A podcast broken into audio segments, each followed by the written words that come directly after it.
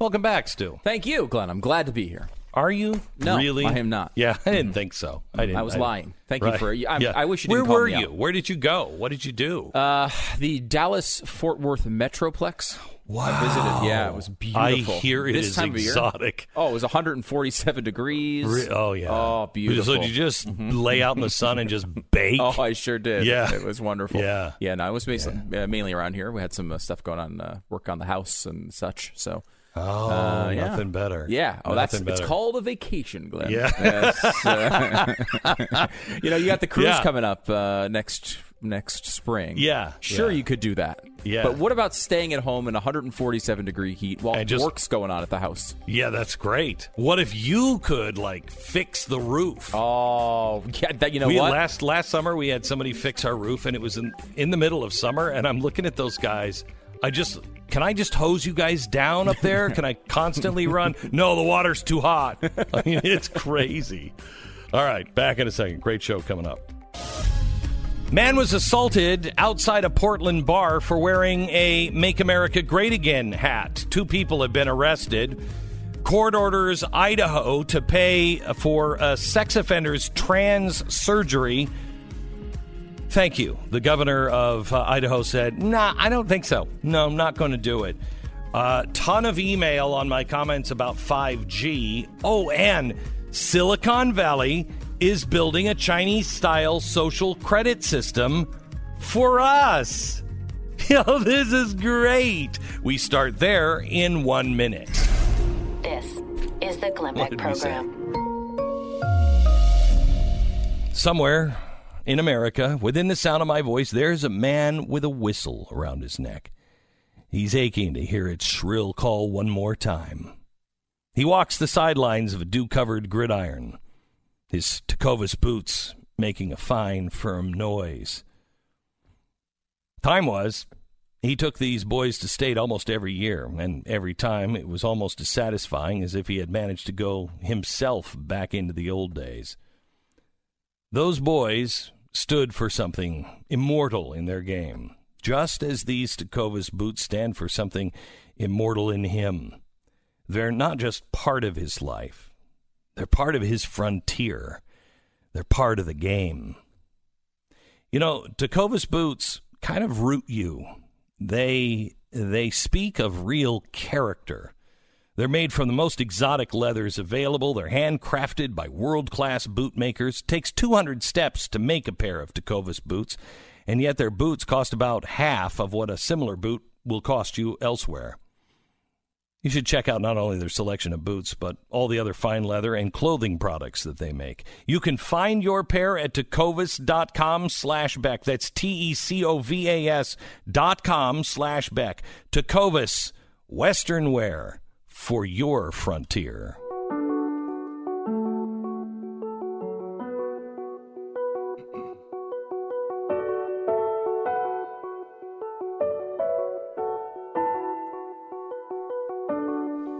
Okay, for anybody who hasn't been paying attention, I want to explain the Chinese social credit system. Since 2014 in China, the social credit system um, is it has been implemented and is evolving into a single nationwide point system for all Chinese citizens, and it is akin to a financial credit score. It follows you everywhere. There is no place to hide from the cameras. It is evolved now into you have to have a certain app on your phone, and they monitor you. You uh, every day you take a um, you take this app, you open it up, and you have to kind of take a test about what the great leader is doing today. And he you know it gives you all the news of what the great leader is doing and what the communists are doing that is so good for you. Then you have to take a test. If you don't open that app every day your social credit goes down. If you're not taking that test your social credit goes down. They track you and feed you everything that they want to feed you and you must consume it if you jaywalk across the street, your social credit goes down. If you are if you speak ill about the country, your social credit goes down. If you are talking to someone who has a low social credit score, your social credit goes down. It is uh, it is horrible what is happening in China. It is becoming a true police state, Orwellian 1984 and it aims to punish for any kind of transgression that can include membership in or support for the Falun Gong or the, or Tibetan Buddhism. If you haven't paid your debt, if you have uh, excessive video gaming, criticizing the government, late payments, failing to sweep the sidewalk in front of your store or house, smoking or playing loud music on trains, jaywalking, anything that is unacceptable by the Chinese government. It also awards points for charitable donations, even taking one's own parents to the doctor. And the punishments are harsh. There are bans on leaving the country, bans on using public transportation. So, in other words, uh, sorry, all of a sudden you get to the bus and your phone says, offender, not enough social credit. You have to walk. You're not taking a bus. You can't check into certain hotels. You will Im- immediately not be hired for any high visibility job.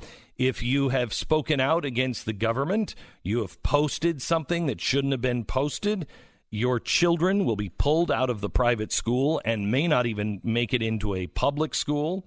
It can result in slower internet connections and also uh, social stigmatization um, because you are you are now registered on a public social blacklist. Your your face actually goes up on billboards, electronic billboards in your neighborhood. And anyone who interacts with you, their social credit goes down. They brag that they can keep people locked in their house just because they won't they won't be able to go anywhere. It is authoritarianism gamified. Now, I've told you for a while if Google and Silicon Valley is helping them do these things, what makes you think that they won't do the same here? Well, they are. There are now 40 or so pilot projects operated by local governments, at least six run by tech giants. Now, Beijing is is doing this. China is doing this. They have two nationwide lists. One called the black list. The other one is the red list. That's kind of like a, a, a, white list here. Uh, the Chinese government shares its list with all technology platforms. Um, they uh, they give you every month a social credit, and that social credit uh, is determines the rest of your life. Now, some Chinese people are unaware that this even exists at this point because they haven't gotten it all to the entire country. But their goal is China 2020 to have the entire country on this. Surveys done by the government show that 80% of the Chinese citizens that are surveyed strongly approve of the social credit system. Of course they do. You're tracking them. Now, if you are disturbed by any of this, let me tell you what's going on now. In America, the New York State Department of Financial Services announced earlier this year that life insurance companies can base premiums on what they find in your social media posts. If you have an Instagram picture showing you teasing a grizzly bear at Yellowstone with a martini in a hand and a bucket of cheese fries in the other, you're going to pay a higher rate. However, if you are doing yoga, you're going to pay a lower rate. Anything that shows you're healthy and wise, you're going to get a lower rate.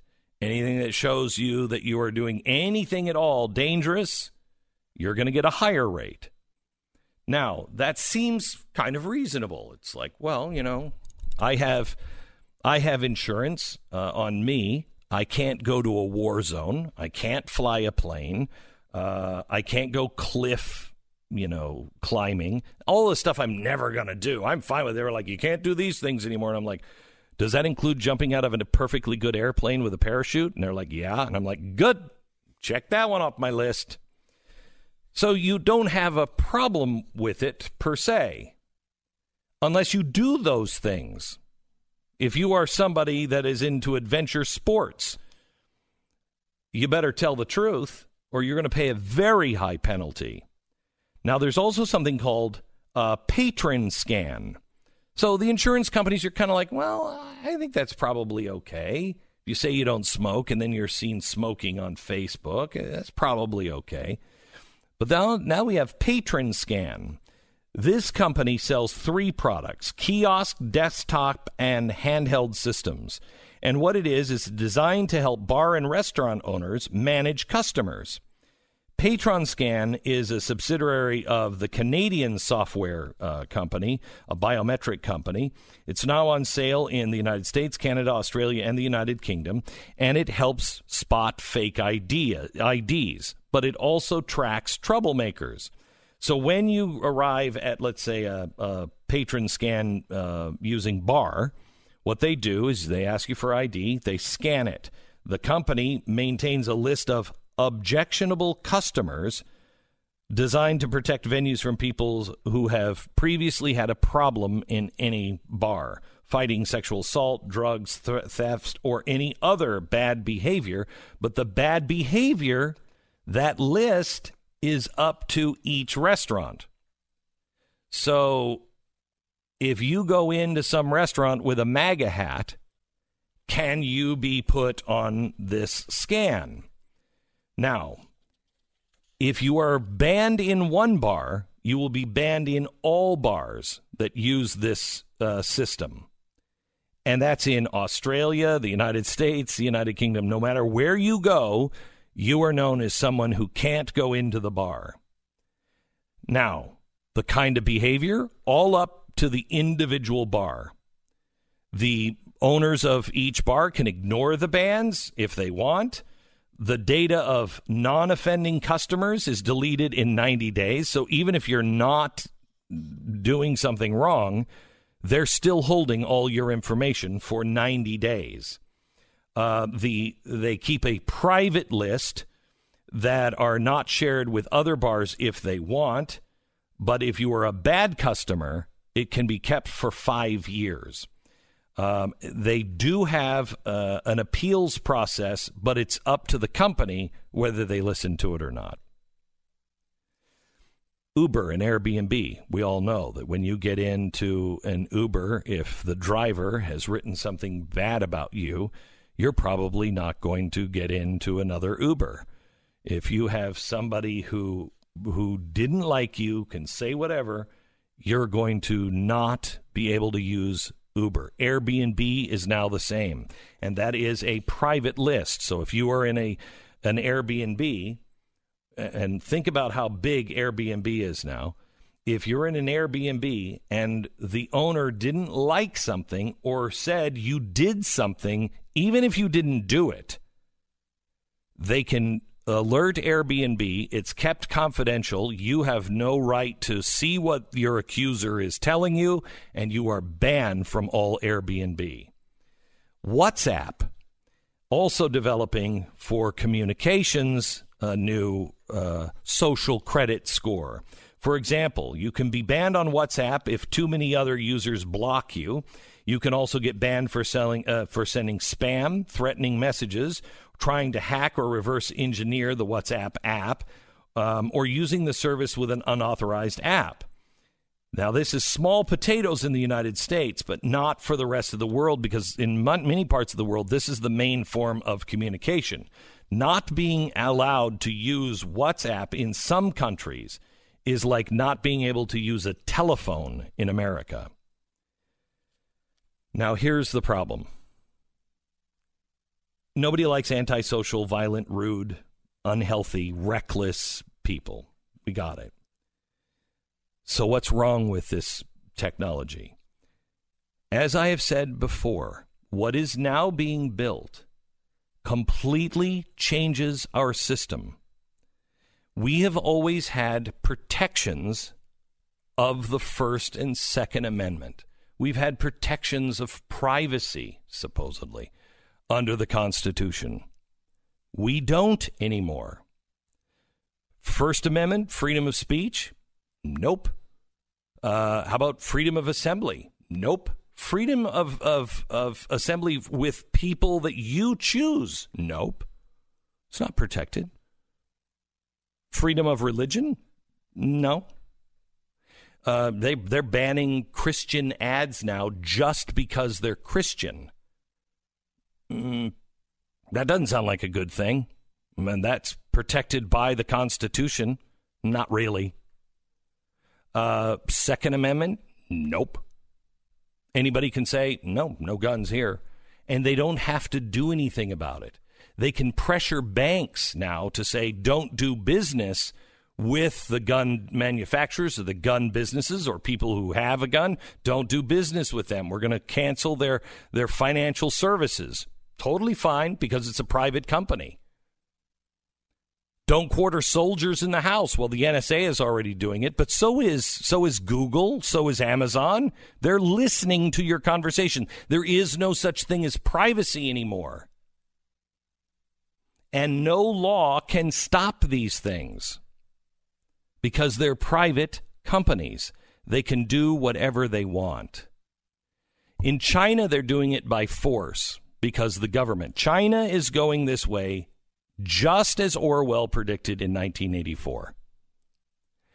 But just as Brave New World predicted, Huxley said it would come with a big happy face on it. It would come through service and and it would be great and you'd want this service.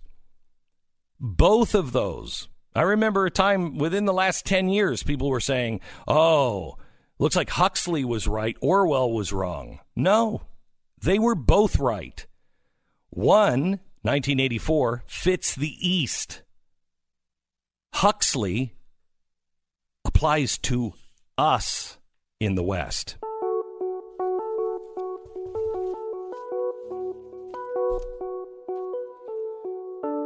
All right. So, what's easy to get into but hard to get out of? Mm, I would say a lot of sports cars, but that's not easy. That's not what a.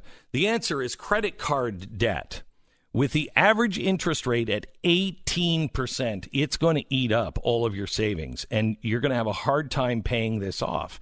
Now, if you're a homeowner, I highly recommend that you consolidate all of your high interest debt into a mortgage that has a interest rate of 4%. Could save you hundreds of dollars a month, even thousands or more. The people I trust is American Financing. They do not work for the bank. They also don't have to reset your loan. So, you know, I got 10 years in your mortgage Uh, you're already done 10 years. You did a 15, 20, or 30 year loan. I don't want to go back to a 30 year loan. You don't have to. American financing will find the thing that fits you, fits your budget, and, and, and is not putting you at risk.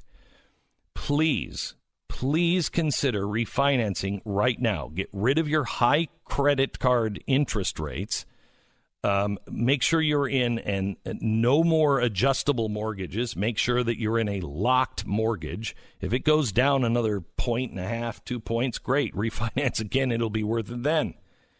It's American financing. They work for you. 800 906 2440. Do the responsible thing now.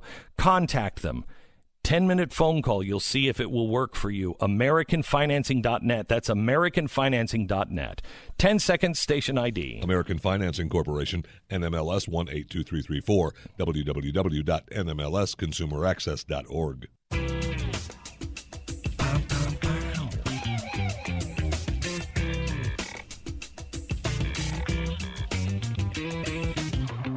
So uh, Eric Bolling sat down with Mike Pence yesterday. We're going to get a recap from him in just a few minutes. Also, uh, coming up in about 15 minutes, we have uh, uh the people that are arguing in front of the Supreme Court today uh, about Prager being banned from or or shadow banned uh, on with Google.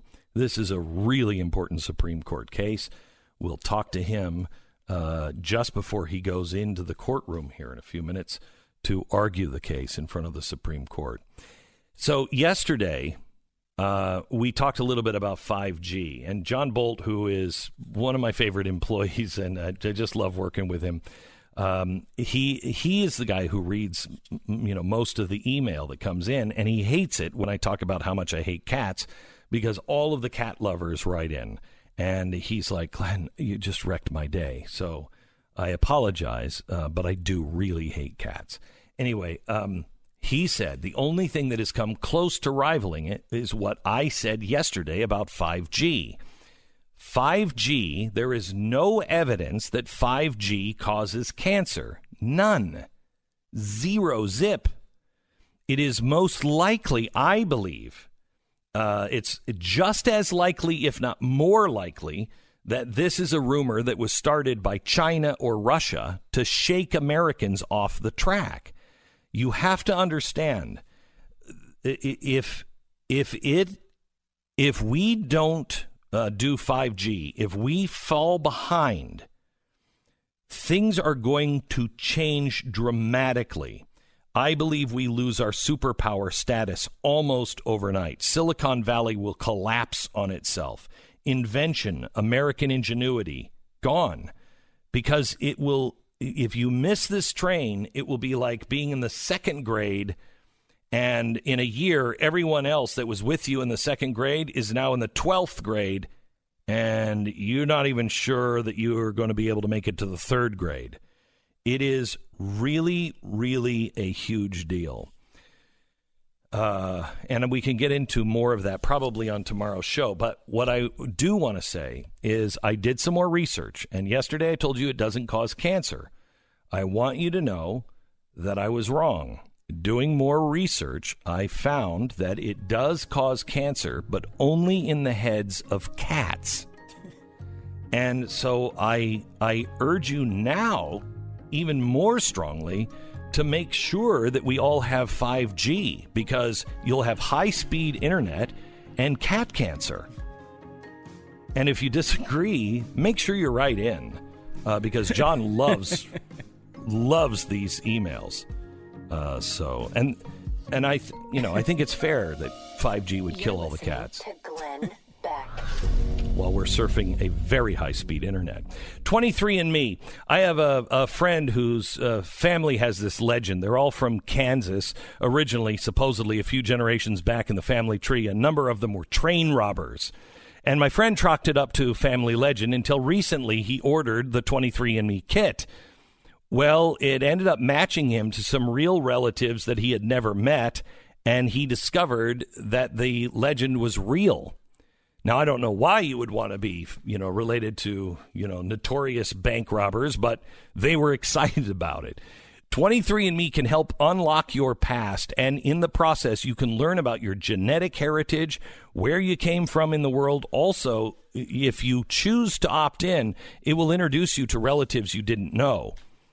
Now, I don't know why anybody wants to opt into that, but you can. Most importantly, you can learn information about your health um, and and what you can do about it. Right now, to better know who you are, what you need to uh, to be aware of with your health, go to 23andme.com slash Beck. That's 23andme.com slash Beck and find out who you really are. Christmas Stories with Glenn Beck, available at glennbeck.com. All the tickets, December 7th in Salt Lake City. Cats are not welcome. Welcome to the program, fellow uh, Blaze coworker uh, Eric Bolling, who is heard on the Blaze. Yeah, do we get minimum wage? Have they raised the minimum wage yet, Glenn? No, they haven't told me that. I no. I'm I'm a long way from making uh, fifteen dollars an hour, and that's why I'm voting for uh, Bernie Sanders. Um, yes. So uh, you met yesterday with the vice president. Tell me about it.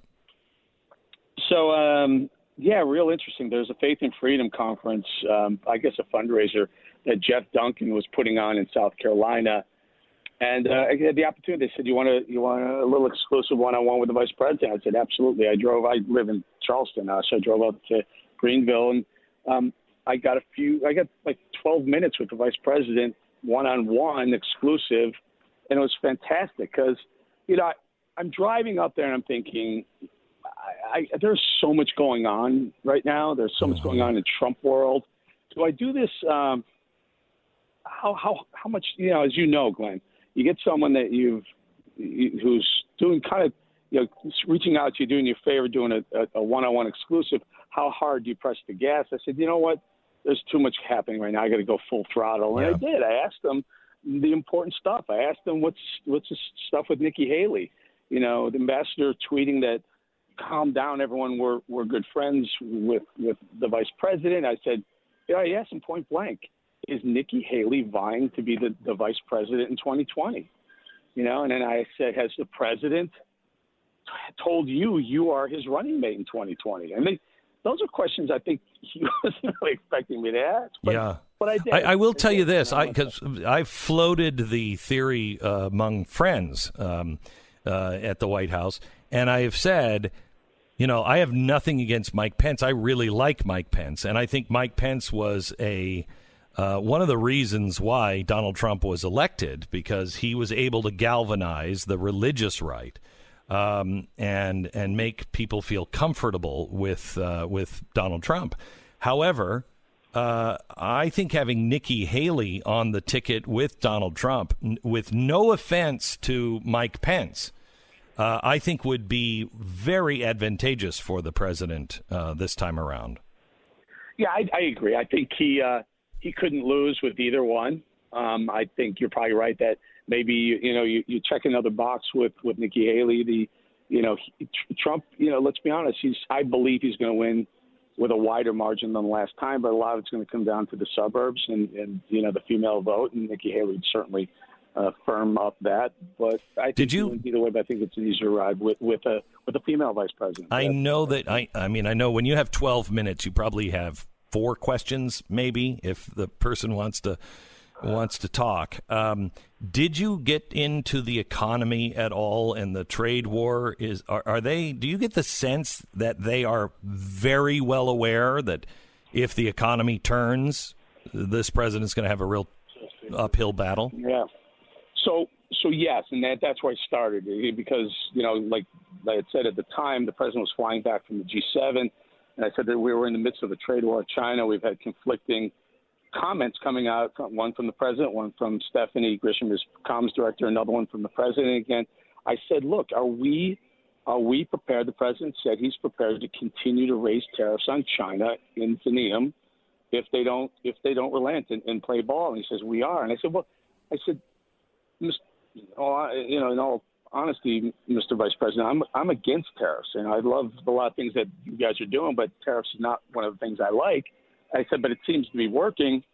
I said, is this is this President Trump's idea, or is this Steve Mnuchin talking in his ear with Larry Kudlow in the other ear, you know, playing hardball with China, or is this coming from the president? He said he laughed. He said, Eric, as you know, and I've known the president for 15 years, as you know the president for a long time he has a lot of smart people around him, but he everything he does just comes directly from the president. So Yeah.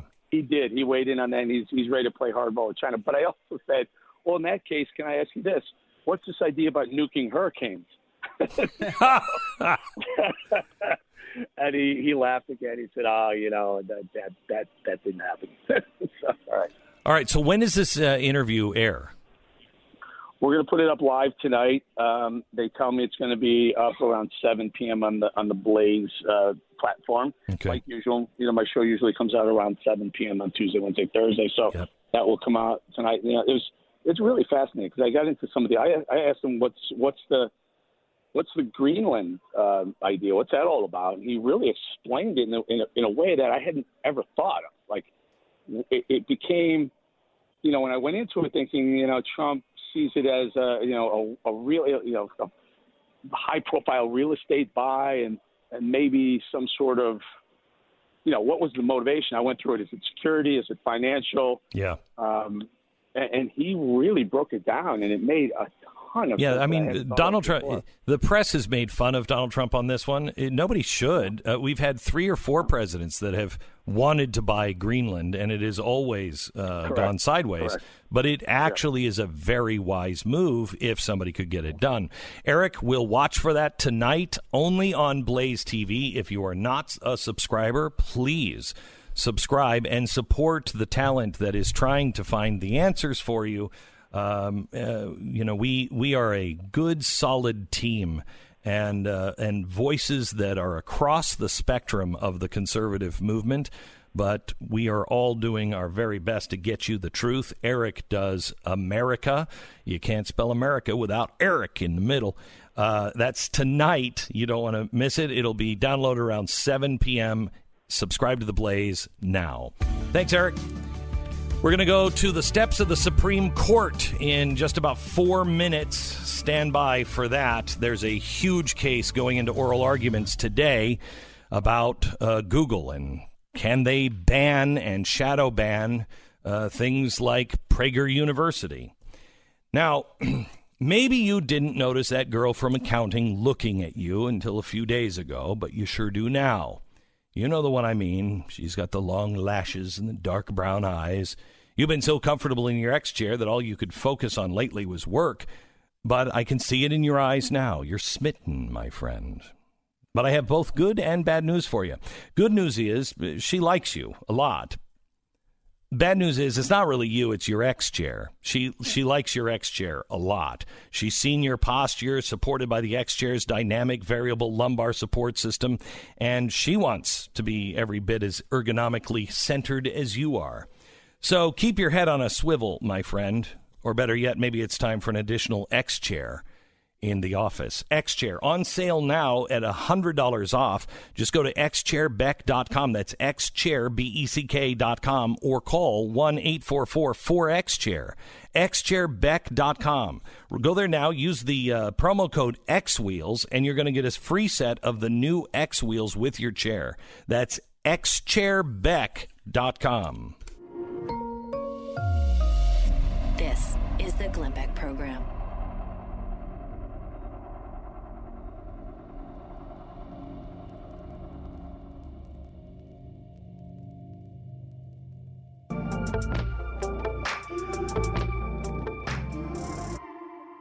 We go to uh, Craig Strazzeri, who is um, uh, the CMO with Prager University. Prager uh, has been going through trouble with Google. They are they are starting their lawsuit against Google today, Ninth Circuit Court. I th- thought it was the Supreme Court, but it's not there yet. It's Ninth Circuit Court, which is a crazy courtroom. Welcome, Craig. How are you? I'm great. Thank you, Glenn. Thank you for having me. Sure. So, as you're getting ready to go in and, and, and present the oral arguments, tell me, tell the listeners first exactly what you are you're fighting. Yeah. So, Google and YouTube, as you know, they are a giant corporation that uh, has a lot of power and control and, and yeah. can control what people see. And so, over the past few years, uh, the problem has only continued to get worse. And so, there are now over 200 PragerU videos that are being restricted. And get this, Glenn, five of the videos that Dennis Prager does on the Ten Commandments are being restricted. So they don't even hide their bias at this point. It's it's uh, really unfortunate. So our case uh, our case is really centered around this argument about a public forum, the distinction between a public forum and a publisher.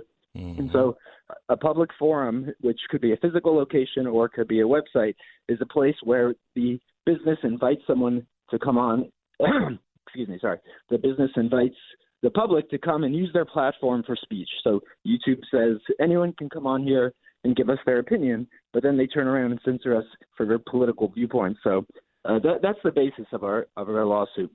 What do you think the odds are of winning? Because this this doesn't just affect you; that affects really anybody who is being uh, shadow banned, uh, and it is, in my opinion, critical that you win this. If you lose this, uh, and I'm guessing you will in the Ninth Circuit Court of Appeals because they're insane.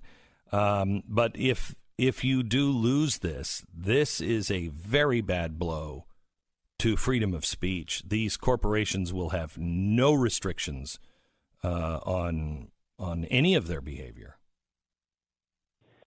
No, that's right. That's exactly right. And the Ninth Circuit is crazy, and and if we lose it, we're in big trouble. It's getting more and more scary, and if they have the power to to control what people see and just restrict content that they disagree with, uh, then this is this is really scary. And most of America doesn't even know this is going on because the mainstream media has completely ignored this issue. Well, they're they're doing things like, for instance, they they are banning uh, Prager University Um, as you said, 200 different videos. Uh, Dennis is the best voice ever on the Ten Commandments. I mean, his books on, you know, his books on the Old Testament and his his uh, his videos on the Ten Commandments. There's just nobody even close to him. There's nothing uh, that is you know political partisan that is going on with that. This is just an anti-religious uh, bias that they have. Yeah, exactly. I mean, it, cl- clearly shows that they're targeting us for our, our identity, and uh, I'm sure your your uh, listeners may be aware that Project Veritas just had a couple Google whistleblowers come out. You know, one of them mentioned that you guys, you and your show is on a blacklist, but they've yeah. also mentioned that PragerU has been targeted. Their own employees are coming out and admitting that they're targeting conservatives. And like you said, Dennis's message in the Ten Commandments are, are so mainstream uh, that it's really getting to be absurd at this point. Their own employees are admitting it, yet they, they continue to go in front of Congress and they continue to say that they're politically neutral, which is which is obviously a lie. So what is your what is your attack? I mean, what is the you know you're going up against Google has who has more money and power than God at this point. Um, what is your strategy?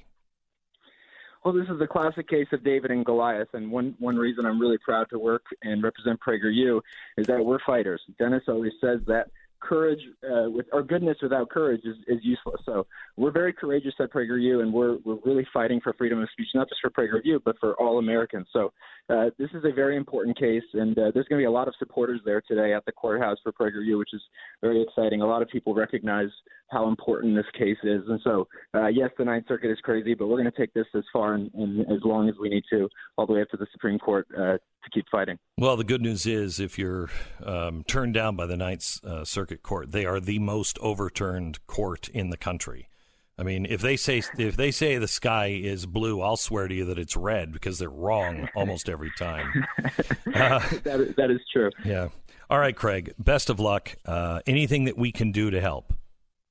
Yes, I would encourage your listeners to please go to PragerU.com. We have a petition against YouTube that 600,000 people have already signed. Um, if they're so willing and generous, uh, we are a nonprofit, and any, any donation will help us keep spreading public awareness on this issue. Um, so we got to keep fighting, and uh, I appreciate you having me on. You bet. Thanks, Craig. Appreciate it. There is there are only a handful of things that I believe are godsends and things that will actually help save the country um, Operation OUR, the Underground Railroad, the saving of of children uh, in the sex slave racket, 40 million slaves around the world. That, the Nazarene Fund, I think is critical. And, um, and Prager University is another one. It is, I just don't think that there's anybody that reaches as many people, especially young people, as Prager University. I mean, they are up to, I think, their billionth view.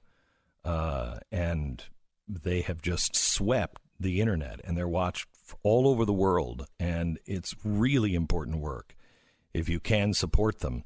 And that's either financially or just through a prayer today would be helpful. Prager University. Yeah, things like their uh, their video on the electoral college eh, like it's something like that that is like one of the only things standing in the way of younger people just getting on the national popular vote bandwagon when yeah. it's actually explained which never happens in the media uh, people understand it pretty easily but it takes four or five minutes and is that a, is that something that you know the media will actually dedicate to an important topic like this no you know yesterday i did uh, a special hour hour number two this week or at least for the next i think two or three days uh, is going to be about the economy and all the things that you need to know. Today, the truth about recessions. Recessions are good and bad for the politician. And we'll explain uh, the truth about recessions that nobody really ever explains anymore. We've completely gone off the deep end on, on this um, and it's because of the Fed. Yesterday, we explained, I had so much mail yesterday, and people came in uh, to my office yesterday and they were like, Glenn, thank you for that monologue on how important America is. We gave you some stats yesterday about how the sovereign funds from almost all of the countries around the world are all investing in our stock market and in our bonds because it's the only return. We are the last one that is offering real returns. And you can't make money anyplace else. If if we fail, if we falter, the entire world falters. If we get off of the free market, which Elizabeth Warren will do, the entire world goes to hell. And that's not hyperbole. If we fail economically, everything goes to hell in a handbasket. And by the way, the poll that came out yesterday, I've been waiting to ask you about it. When it came out yesterday, that's a that's a real poll, isn't it? The Monmouth poll, yes, uh, showing a three-way tie basically yes. at the top. Yes, absolutely, uh, one of the highest-rated pollsters there is. Now it's one poll. Um, there's only been one other one that's shown a result like this. But, that one was uh, a little bit shaky, but this one is A plus. Yeah, an A plus rated pollster. I mean, Elizabeth Warren could be our next president. You're listening to Glenn Beck.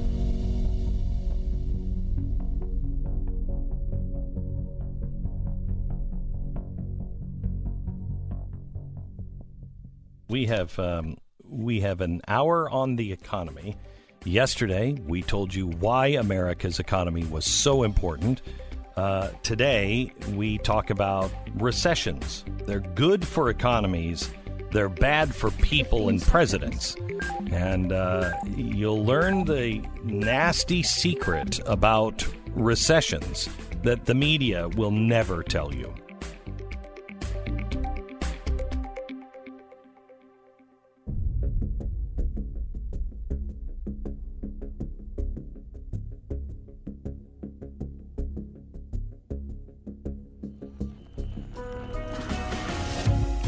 Fusion of entertainment and enlightenment.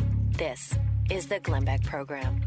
All this week, in this time period, I'm going to be talking to you about the economy, what's coming, what you need to know, explaining things that maybe the mainstream media just can't find time to explain. Yesterday, I explained to you why China is so dangerous playing playing uh, uh, some sort of uh, chicken with China is not necessarily a very good idea. They have a trump card, no pun intended, and I told you about that yesterday. Also, whose fault is it if the economy goes down?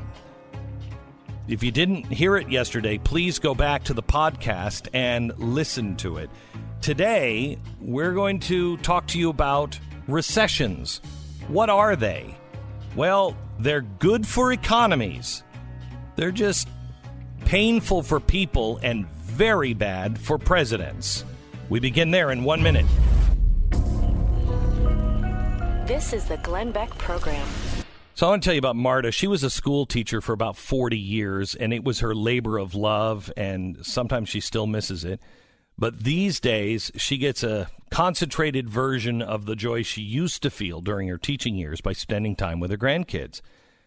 Uh, but up until she discovered Relief Factor, uh, it wasn't looking as though Marta might ever really be able to enjoy those days and those times again. Years of pain in the joints of her hands left her uh, frequently unable to even do simple tasks. Sometimes it brought her to tears, other times just merely quiet sadness. She'd get into the car, she'd want to go see her grandchildren, and she she couldn't turn the key uh, of the ignition of her car because the pain was so bad. Now, though, the pain is gone, and she has Relief Factor to thank for it. Relief Factor is a great way to reduce the inflammation that causes pain, and it works for 70% of us who try it. I've tried it. Relief Factor is not a drug. I take it every day, three times a day. It's 19.95. You get the three week quick start. In that time, you will see if it works for you or not. See how and if it will vastly improve your quality of life. It has mine. Try Relief Factor. Just try it and get your life back. If you want a drug free, natural way to ease your pain and get your life back, go to relieffactor.com. That's relieffactor.com. Relieffactor.com.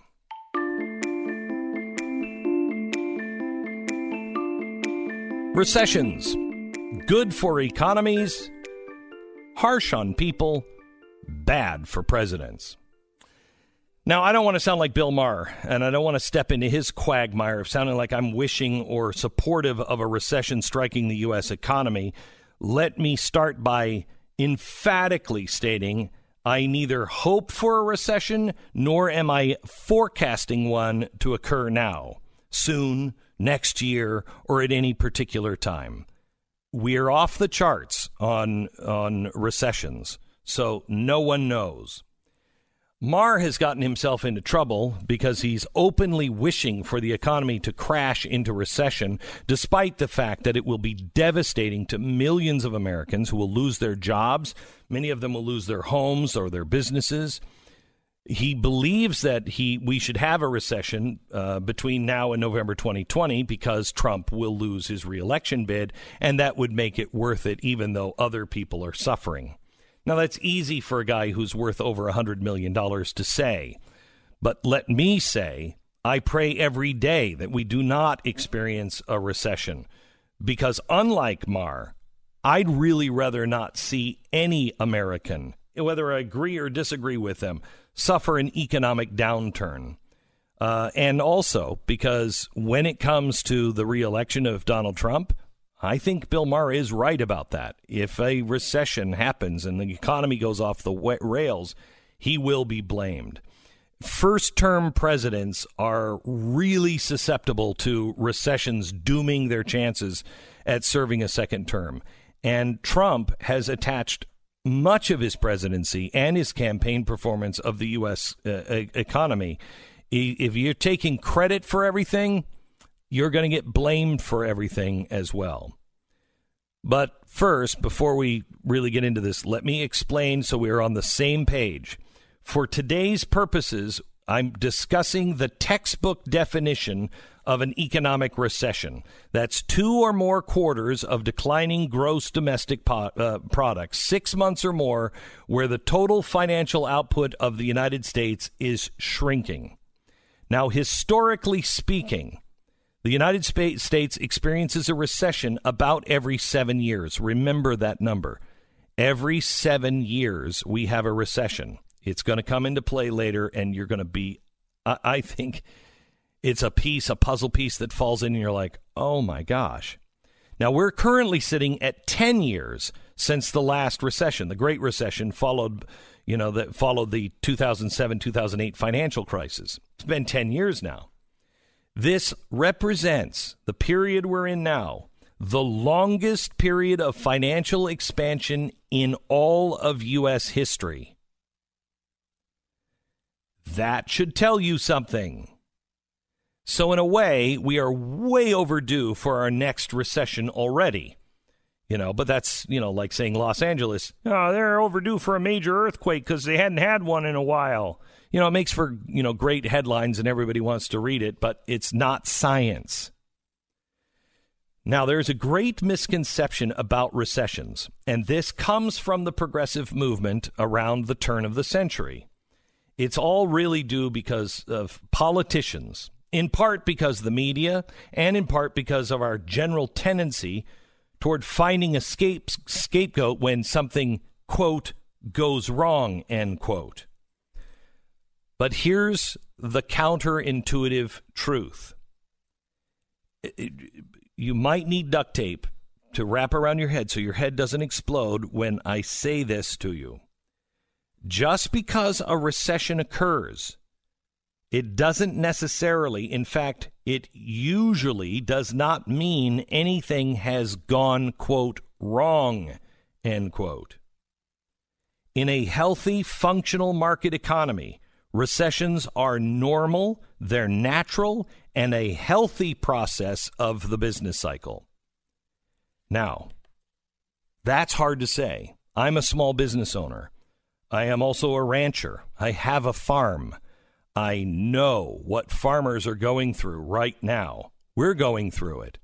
I am a business small business owner. I know what it is like. I know homes can be foreclosed on by banks. Families are evicted during recessions. Life savings can be wiped out. Farmers lose their land. Ranchers are forced to sell their herds. Small business owners are forced, forced to cut back on workers, have to lay people off, or they lose their business.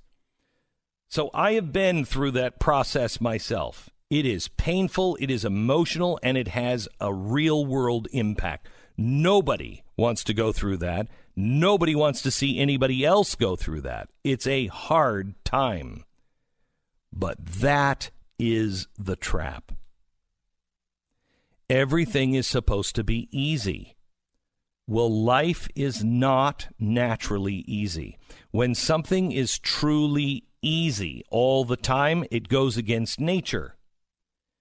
A financial downturn can negatively impact many people. So we attend we, we tend to automatically think of them as bad things. And so we look for ways to stop them. That's natural. But it's wrong because it is going against the natural force. To stop them, we invent organizations like the Federal Reserve. That was created to stop the so-called boom and bust cycles that we were, you know, um, you know, in great pain from. We had boom and bust cycles. We had depressions that would last a year. Everybody would lose everything, and then it would start back up, and everything would be good for seven to ten years, and then it got bad. So what we did is we invented the Federal Reserve. Did it work? No, no. Two years after the Federal Reserve was formed, the U.S. experienced an economic depression. 1920, I think it was. Then, 12 years later, the stock market suffered the worst crash ever. America entered the Great Depression, and we've had a dozen recessions since then. In fact, since the creation of the Federal Reserve System, both the frequency and the severity of U.S. recessions has increased, not decreased. And you're going to understand why in a minute. To stop a recession, we create national job programs. We enact government infrastructure spending programs. We bail out banks. We bail out auto, manuf- auto manufacturing, entire industries. The Fed pumps trillions of dollars into the economy by buying bad mortgages, government bonds, stocks, and failing pension funds. Yet, each recession we fight makes the next one much, much worse. Let me take a quick break, and then I'm going to come back and tell you exactly why we shouldn't be intervening into financial markets because it makes things worse, and I'll show you exactly how and why. First, uh, let me tell you about uh, SimpliSafe. I've talked to you about SimpliSafe uh, and how they protect your home from burglars. The average arrival time for police is 45 minutes, but with SimpliSafe, it's seven minutes. Now, this is why I love SimpliSafe. When they first came on, I think they had just a handful of employees. Now they have hundreds and hundreds of employees, and they're the best-selling uh, system on the market. They are the they are the best. They are the benchmark now of home systems and it's because they do things right. They don't have any contracts. Um, you can cancel at any time. It's fifteen dollars a month for the for this home security. You own the system. It's state of the art, uh, and they now have video verification. So when your alarm goes off, it usually takes police about forty five minutes to get to a house after an alarm's gone off because it's usually a false alarm. And so it goes to the bottom of the list. However, with SimpliSafe, and they are the only people that provide this, SimpliSafe has video verification. So when the alarm goes off, they look at the video cameras and they go, Yep, there's somebody in the house that shouldn't be there. They call police and say, This is real. We have an active burglar or emergency. That goes, your response time goes from 45 minutes to seven minutes. SimpliSafe, the top name in home security now. SimpliSafe has the deal going on where you can get a free HD security camera when you order. That's a $100 value. Get your free HD security camera right now at simplisafebeck.com. That's S M I P L I safebeck.com. That's simplisafebeck.com. We break for 10 seconds station ID.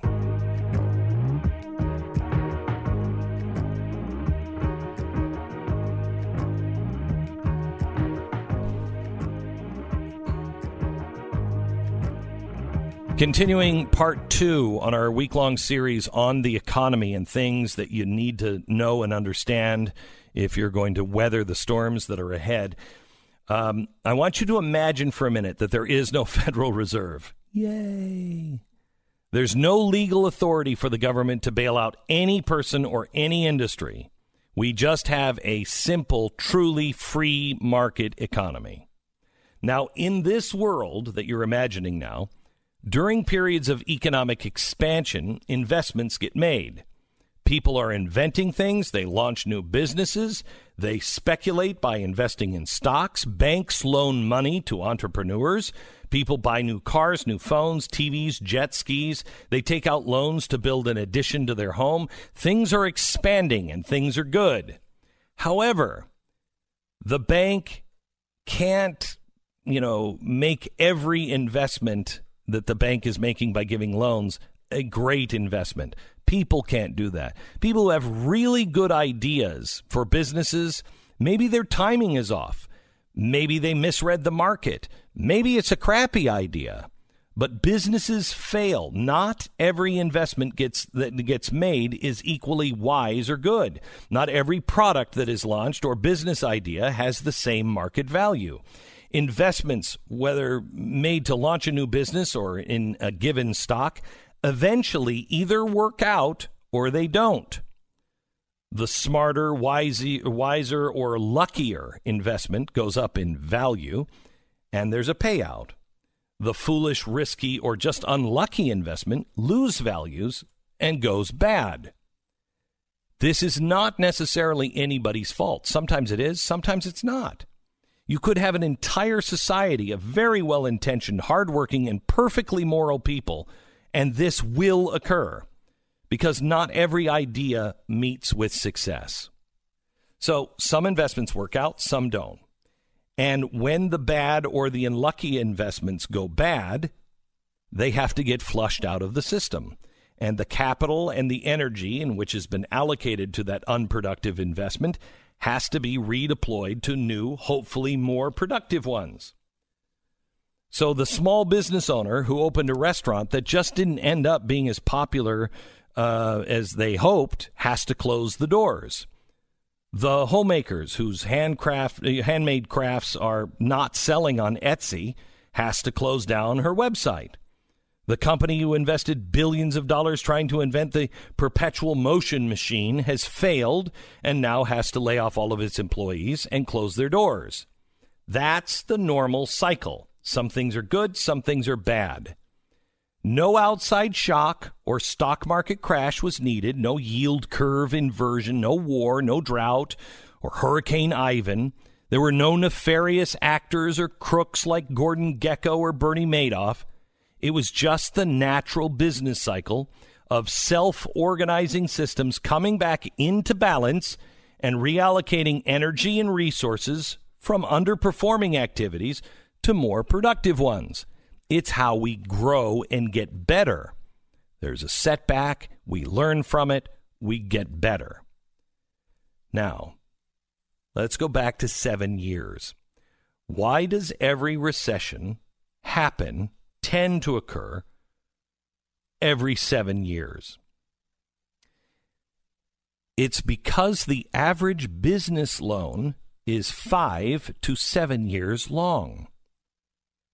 So it's as simple as that. Don't let any economist tell you anything different.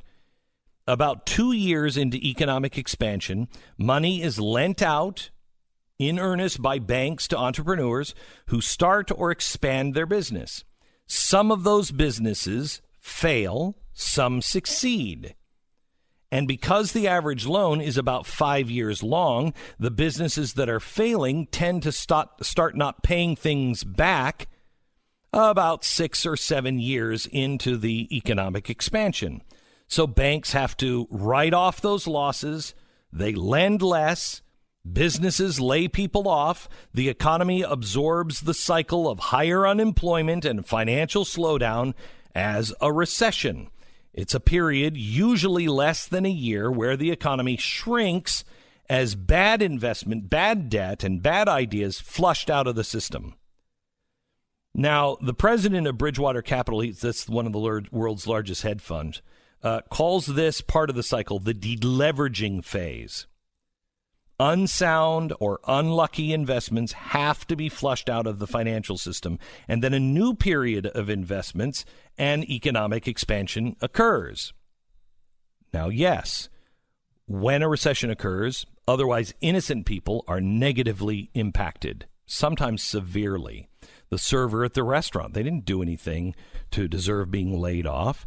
She's going to have to deal with not having a job, not having income. Her children are going to suffer. Everyone's going to suffer. The auto worker whose bosses decide to invest billions in that perpetual motion engine didn't make a bad decision. It was the bosses that did, but they're going to be laid off. They deserve our sympathy. And I believe more importantly, they deserve our help and assistance, but not through a federal system. Instead, as a community, as people, with a social contract that we have with our neighbors. We help people. The further we get away from farming, the further we get away from this truth. You might be the best farmer, but for some reason, something went wrong weather, water, whatever it is, something went wrong, and you have a failing crop. The other farmers around you know I'm going to help this person. And they rally around and they help each other because they know some year down the road they're going to need the help. And it's a social contract. It's what keeps our farming community solid. Now, Instead of doing those things, instead of understanding the natural and healthy cycle that exists within a free market economy, which rewards the best ideas with sustained overall growth, we try to create a centrally planned system that will provide for positive growth for everybody. No one will ever uh, ever suffer. It's going to be great for all businesses at all time. We tend to believe that somehow this politician or this central banker can prevent a recession from ever occurring. It's not possible. If the government were in charge of everything, then smart bureaucrats and committees could decide on what ideas are good and bad, what to build, when. This is the Elizabeth Warren plan. What consumers want and need all by Harvard trained economists who now live in Georgetown, and they are much smarter than Ma and Pa Kettle in small town USA. Let me continue. You will understand the free market. You will understand Bernie Sanders and Elizabeth Warren and why a recession is normal and natural, and you should not freak out. Instead, we should actually freak out that the government is bailing everyone out. We've had 10 years past our last recession. The next one could be worse. You're listening to Glenn Beck. You know, buying a, or selling a home is really hard. Nobody enjoys the process. But when you have to do it, it helps immensely if you have somebody who actually knows what they're doing and you trust them. You need the best agent. Whether it's integrity or competence or both, it matters that you get the best of the best when you are selling or buying a home. That's why we created realestateagentsitrust.com. We learned the best practices of great agents and we decided to build a network of those great agents to help you sell or buy a home. Then a really cool thing happened. The people who have those best practices they saw what we were doing and they flooded and said, I want to be a part of this. It's taken us many years to get this right, to make sure we have everybody fully vetted and we watch them every sale they make. If they ever fall out of the parameters, they're no longer in the system. If you want a great agent who has a high sense of urgency, who's professional, knows how to properly value your home, and create the most value for your home, get moving. Go to realestateagentsitrust.com. Go to blazetv.com. Promo code is Glenn. Save 10 bucks. Get your subscription now and support conservative voices.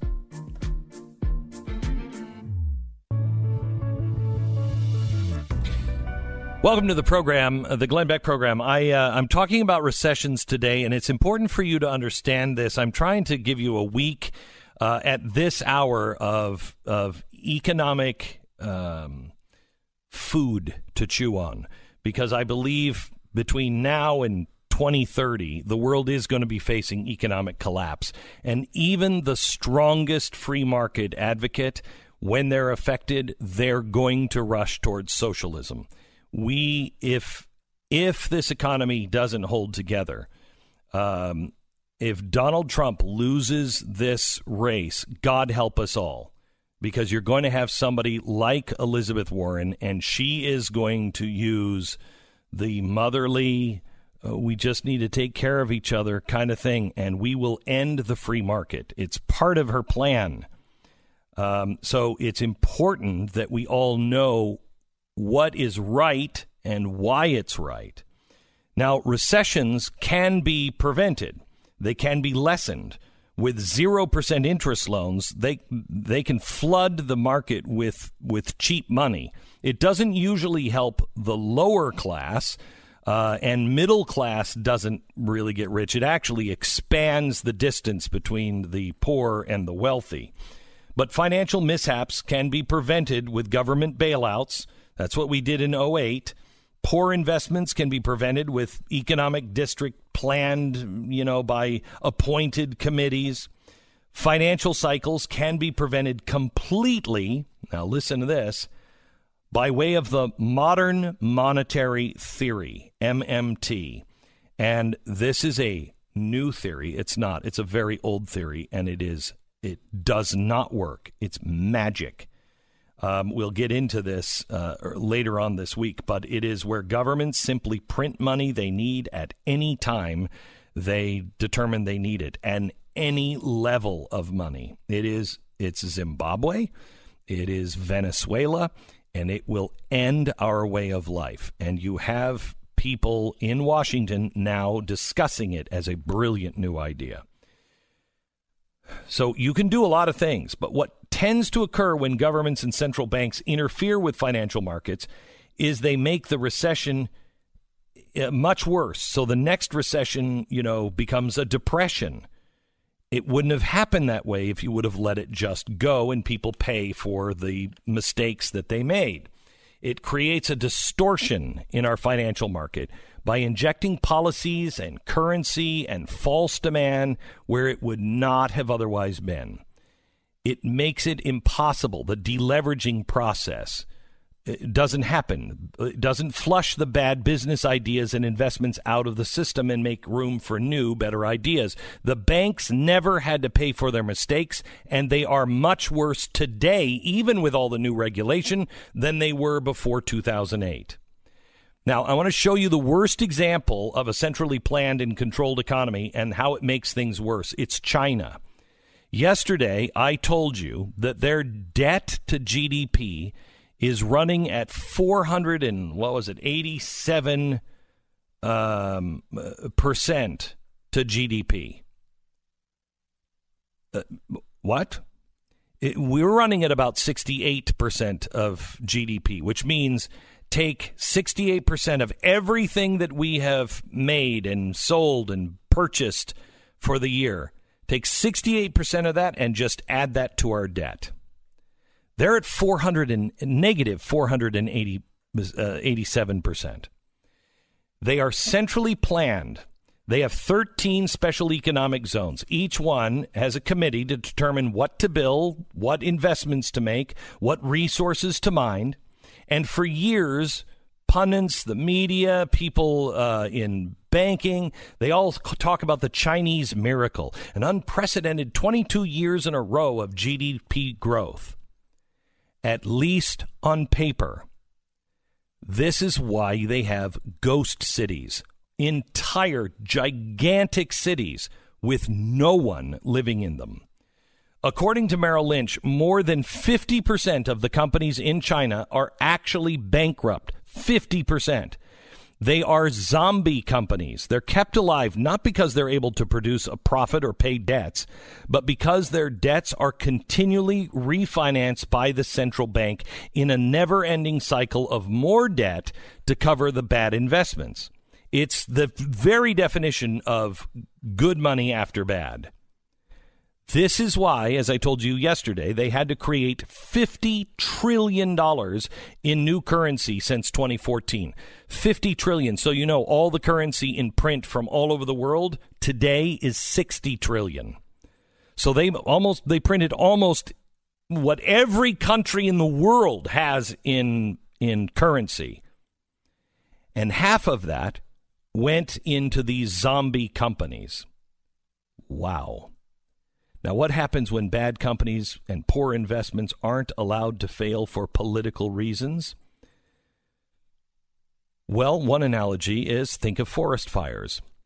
Think of forest fire. We we have this knee jerk reaction when a forest fire occurs. Oh no, there's a fire. Something's gone wrong. We've got to put it out. We got to save the the forests. Well, no, now wait a minute. Hold it just a second. The forest will grow back. It will grow back. It is natural. Now, if somebody is doing arson, that's different. But lightning is natural. We have more forest now than we've ever had. Because why? We don't let them burn like th- it happened in nature. And we also plant an awful lot of trees. We all know that it's settled science that fires are a very important part of ecologic, the, the ecological cycle. It helps keep the forest healthy. It also removes the older, unhealthy, and dead plants and converts them into a nutritional resource for the soil, and it allows a much healthier forest to grow. Our continued intervention into that natural cycle of forest fire prevents the dead underbrush and the fallen trees from being removed. This is why California has fire after fire after fire. The fire when when you do that, the fire just rolls through. It becomes an out of control firestorm that destroys the entire forest and not just the dead and unhealthy underbrush. The credit cycle is the same. It is the natural way for self organizing markets to ensure that resources are allocated to the healthiest and most productive ideas, products, and companies. And when they go out of business, when people learn their lesson and they pay the price for bad decisions, it's painful, just like a forest fire is, but it adds nutrients to the soil of the free market. So it's good for economies. However,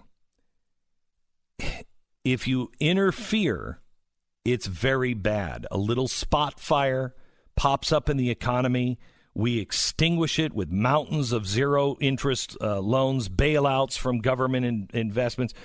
We are we are making it much much worse. Our economy is strewn now with overgrown companies and programs that simply grow the bubble even bigger. It's happening in the banking sector which brings us to presidents. It is understandable that politicians do not like recessions. I don't want a recession, and I'm telling you, if the economy goes to hell in a handbasket, which many people are rooting for, it means the president loses this. And if he loses this race, we become a planned society without a free market. During recessions, everybody's looking for somebody to blame because we think recessions are not natural, that they're bad. The president, the most visible politician, he has the most authority. And so he gets an, you know, outsized share of the blame when, quote, something goes wrong. And if you look at the presidency since World War II, every one term president had their first term marred by a recession. Ford, Carter, Bush one. Ford probably was doomed anyway because of Nixon, but the trend holds. Before World War II, recessions also took their toll with you know the with four one-term presidents suffering through a recession or depression during the first term two others were assassinated and and FDR did break the mold uh, but he was you know, he elongated, I think, the worst economy in U.S. history, and he sold the the uh, people a, a line of lies that were were just that. They were lies. They were not helping anyone. They were elongating things, and he did it out of compassion, which can be misplaced.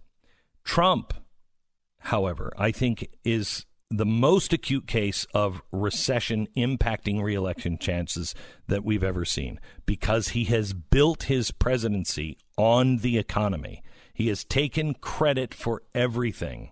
So stocks are up, unemployment low, GDP growth been solid every quarter, top line metrics look good. He talks about it. He says, "See what we're doing is good." It makes him vulnerable to a downturn, very vulnerable, especially in this where the media and everybody else is just not telling you the truth. He knows this. And he's going to be keenly focused on the economy, make sure it doesn't slip into recession I think at all cost. He and his team are already advocating a Fed cut uh, for interest rates, restart the quantitative easing by buying distressed uh, assets like farmers that are losing their farms. And we should ex- expect more of that over the next few months. Now, here's some good news. Everybody in the Fed, they are looking at, they look at themselves like heroes. They are uh, they are um, Jesus, Neo from the Matrix, uh, you know, and Ben Bernanke, all rolled up into one. They just they didn't learn anything from this. They think what they did was save the economy, and in some ways they were right. the The Federal Reserve did reload uh, did reload after the bailouts of 2009. Central banks around the world did not. But we raised our interest rates off the 0% level. We got them up to 2.5 and we sold a lot of that bad debt until recently. Every time we sold it, the market crashed 20%, first in January, then in April, then October to Christmas. Um, and since then, they haven't deleveraged anything, but they do have some ammo to stave off a recession, at least for a while. But it will make the next one worse. Now, here's what we can do we can prepare ourselves and our families, our businesses, and our communities. We can keep what we have in safe places. We can make sure that we have savings. Uh, and it may mean that you sacrifice, you know, something you want today uh, for, you know, f- so you have something when it's raining outside. You can pay off the debt where you can. You can refinance in uh, um, right now into a lower interest rate. Get those credit card debt, get it down. Um, get your interest rate on the credit cards from 18% to 4% if you can. Cut back on all unnecessary expenses. And I know this sounds stupid, but I think one of the reasons why we suffer so much today is because we have broken our covenant as a covenant nation every single day. We have chased God out of our schools, out of our churches, many of them. We don't have any rules anymore. We don't believe in in truth anymore, and we were a covenant nation. We have to start living the covenant. We have to start behaving like God's people, which means we have to start serving each other more. We have to start being decent more. We have to restrain the natural man in us. And the biggest part of that is getting down on our knees, humbling ourselves, asking for forgiveness, and praying for our country. Praying that what His will is, is done. Whether we like it or not, whatever He deems is best for us, that it's done and we accept it, and that our hearts are softened so we can help one another through whatever comes. More tomorrow. Somewhere within the sound of my voice, there is a man with a whistle around his neck, and he is aching to hear its shrill call just one more time. He gets up in the morning, he goes for a walk, and he walks the sidelines of a dew covered gridiron. And his Tecovas boots making a fine, firm noise.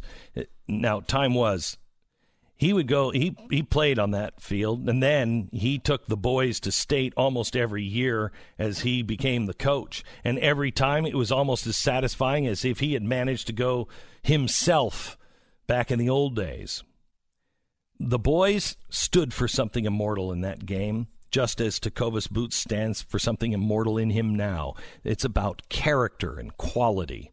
Tecovas, I want you to check out their boots. They are really well made, half the price of anything in its class. Check out their boots. Check out their Western wear. It's Tecovas Boots. Tecovas, T E C O V A S dot com slash Beck. Tecovas dot com slash Beck. Western wear for your frontier. You're listening to Glenn Beck.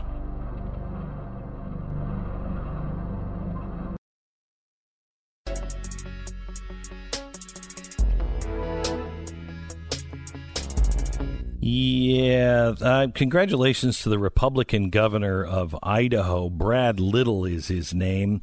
Um, he was told by the three judges on the Ninth Circuit Court of Appeals that the state of Idaho must pay pay for the male to female gender reassignment surgery of an inmate sentenced to 10 years in prison for sexually abusing a 15 year old boy.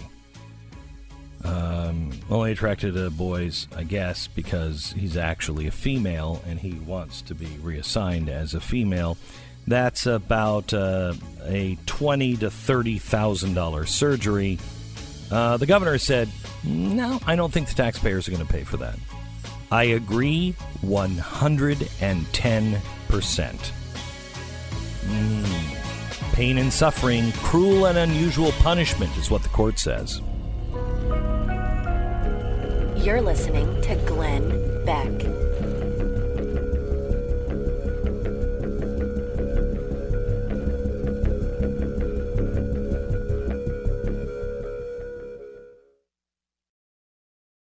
I am happy I'm back. Thank you very much, Hillary.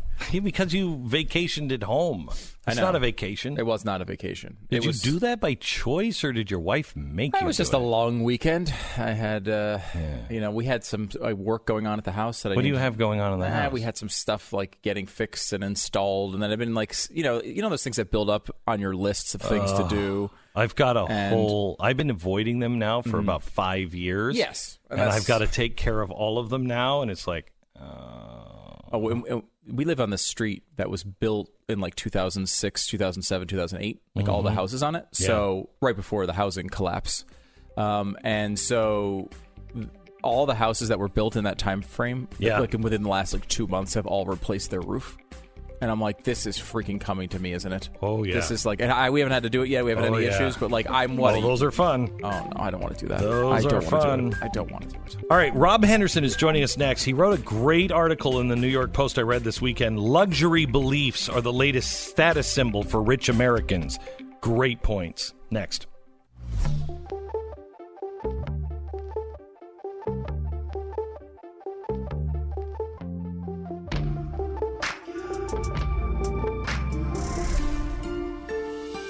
Fusion of entertainment and enlightenment. Oh, you know what, Lovey? Climate change.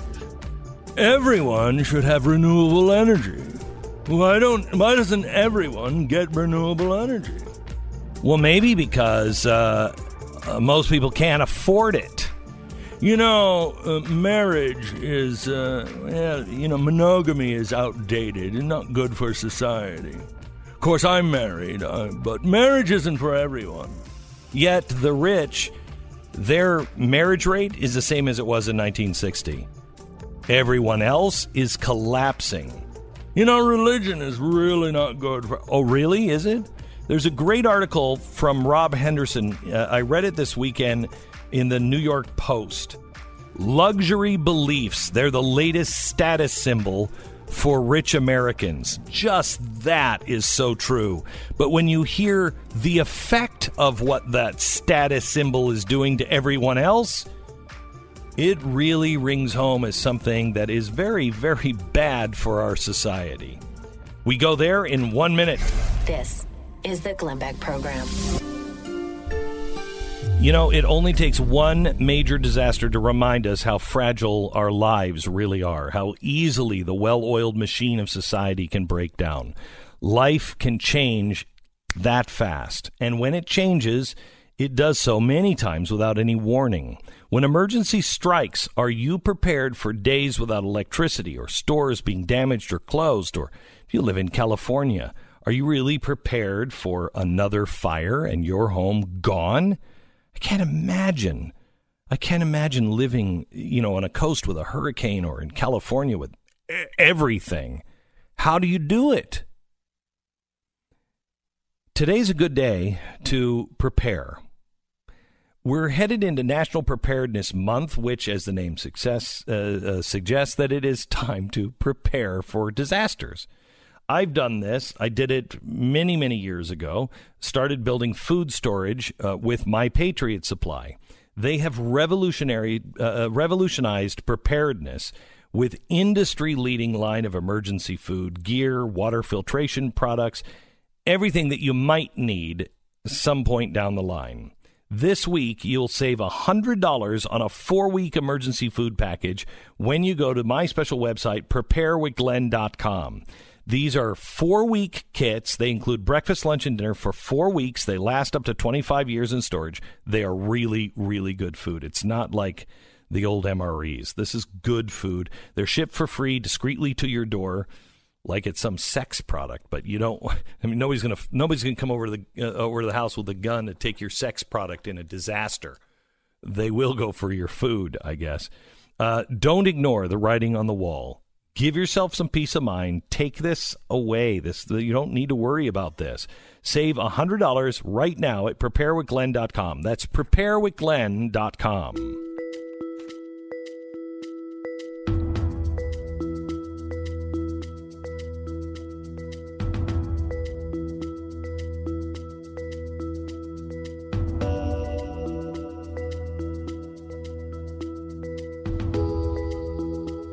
So, Rob Henderson writes in the New York Post A former classmate from Yale recently told me that monogamy is kind of outdated, not good for society. So, I asked her what her background is and if she planned on marrying. She said she comes from an affluent family, works at a well known technology company, and yes, she personally intends to have a monogamous marriage, but quickly added that marriage shouldn't have to be for everyone. But she was raised by a traditional family. She planned on having a traditional family. But she maintained that traditional families are old fashioned and society should evolve beyond them. I asked myself, what could explain this? Welcome to the program, Rob Henderson. How are you, sir? Good, Glenn. Thanks for having me. You bet. I, I really enjoyed your article. Um, what explains that? And why is it a problem? Yeah, well, you know, Glenn, I study social psychology and how people are influenced by others as a PhD student at Cambridge. And, you know, based on a lot of research, it seems that social status is a, a key driver in how people think and how, how we behave. And in fact, you know, a lot of this research shows that, you know, respect and admiration from our peers contributes more to our sense of well being than even how much money we make. And so this is mm-hmm. sort of how I came up with the idea of luxury beliefs. And so this we experience this sort of pleasure to or, or pressure to display our status in new ways. And you know, one way we do this is by displaying, you know, sort of our prestige, our intelligence, our education, and you know, we do this by coming up with sort of clever and bizarre arguments. You know, and so one concern that I have is that you know the beliefs of the upper class you know, they, they continue to, to change and update as people below them adopt these beliefs. And so their beliefs, the upper class beliefs, become more wild and more exotic and further distance themselves from ordinary people. They're sort of constantly updating their belief wardrobe. So what is what is is causing them to do that? Um, and and because in the old days, if you were rich, you might have lived a different lifestyle, like the Vanderbilts lived a different lifestyle, but they didn't want to be known as as um, denigrating or or um, tearing apart everyone else. They wanted to be seen as the average decent American. What's happened? Yeah, well, I think uh, you know two things might be going on. One is that um, so sort of luxury goods and and having you know uh, fancy uh, items. It's just these goods are becoming more affordable, so everyone can uh, purchase them. And another is that um, it's it's maybe not so cool to display your wealth with with material goods anymore. Um, I think a lot of people maybe think it's uh, sort of tacky or it sort of um, makes people feel bad to you know if, if I get to afford this item but you don't get to have it. And so both of those things simultaneously make material goods not so appealing. So a new way that the upper class can display their status is to have these sort of unusual and in some cases even bizarre beliefs.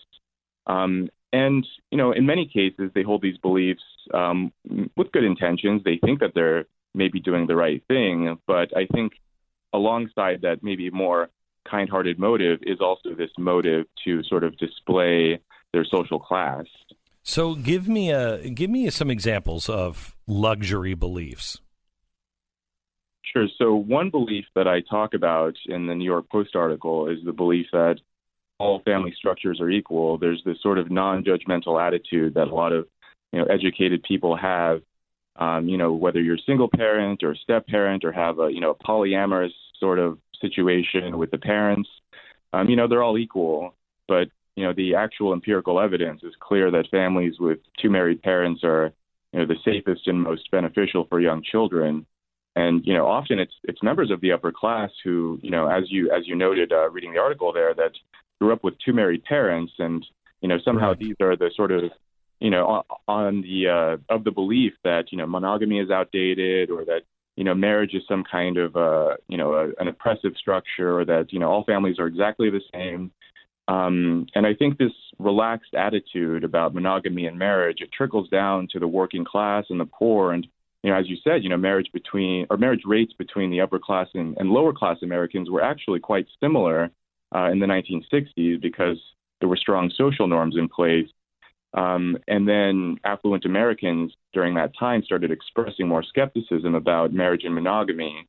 And this sort of trickled down to the lower classes. And eroded the, the, social norms for, for those people. But for the upper classes, um, marriage rates actually remained roughly steady, such that they're basically getting married at the same rates today. So why the disconnect?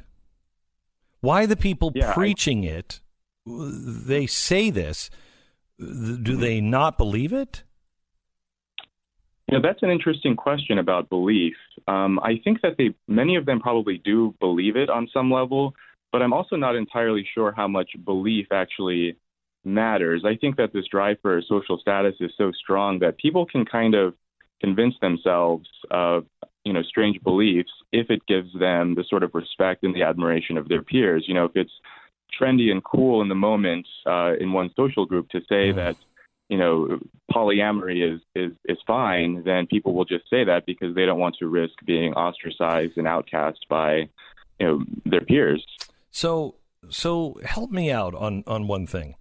How did it become a a, a luxury um, to have some of these beliefs? For instance, all families are equal. That really started, at least the way I, I see it, either one of two ways. Um, it either started as a you know deconstruction kind of postmodernism plan, uh, and was planted to to destroy our society, or it came from a place to where nobody wants to nobody wants to harm or say things that makes the single mom, uh, you know, or the mixed family feel bad. Um, and so you're like, no, you know, you have a good, you have a good marriage, and you have a, you know, or you have a good family, and your family is mixed, and so that's fine, whatever. But we we can't seem to find it within ourselves to actually go the extra step and say, nothing to do with you, but if there is a choice, it's mm-hmm. best that the family stays together. I know this first. I'm a divorced guy. And uh, from my mm-hmm. first marriage, I have two children.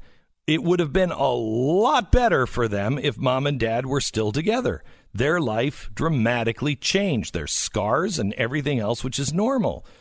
That doesn't make hmm. me a bad guy or, you know, or mom a bad guy, a bad person. It's just that happens sometimes. But we should be able to say, Yeah, but that's the goal to get here.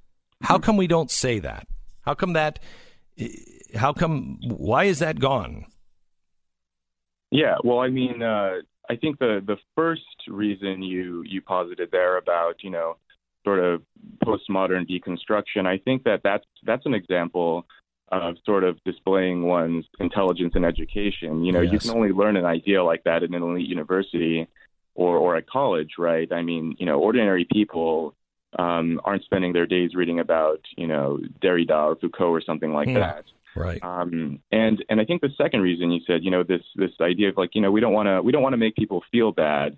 Um, we don't want to judge people. Um, yeah, I think there's this, you know, belief that you know they're they're downtrodden and we shouldn't make others feel bad and we shouldn't, um, you know, sort of elevate ourselves above them um, by telling them that certain things, certain behaviors lead to better outcomes than others. Um, so yeah, I think on the one hand, it makes us feel good to have these, you know, sort of fancy beliefs about postmodernism, and then we also don't want to make others feel bad um, about their lifestyle choices. And a luxury belief would be um, the one that uh, maybe comes from you understanding postmodernism and understanding, uh, or is it just at the level of uh, I just don't want to be ostracized? And this is what my peers are saying because they went to college and were indoctrinated with this crap. I think both of those are are you know sort of key components of of luxury beliefs, and you know the way that luxury beliefs impose costs on others. You know, first, you know, their the expression of luxury beliefs require you know learning that sort of complicated vocabulary, and then you know on the other hand, uh, the luxury belief of it doesn't matter. You know, things are exactly the same. I don't want to judge. And yeah, I think that there's a there's sort of both of those components at work here um, so that the outcome is that the person expressing this belief is raising their status while also, you know, intentionally or not, creating harm for, for people below them. You you point something out that I think is so good in, in this. You talk about the um, uh, religion is irrational or harmful. Members of the upper class are likely to be atheists or non-religious, uh, but they have resources and access to thrive without a unifying social edifice of religion. Um, t- tell me why the upper class is different than the lower class in this. You've talked about it in Yeah, your I mean- article. hmm Yeah, I mean, yeah, a lot of members of the upper class seem to have a sort of passe attitude towards religion that you know they're they're non-religious or you know atheist or agnostic, and they sort of approach religion from an intellectual standpoint.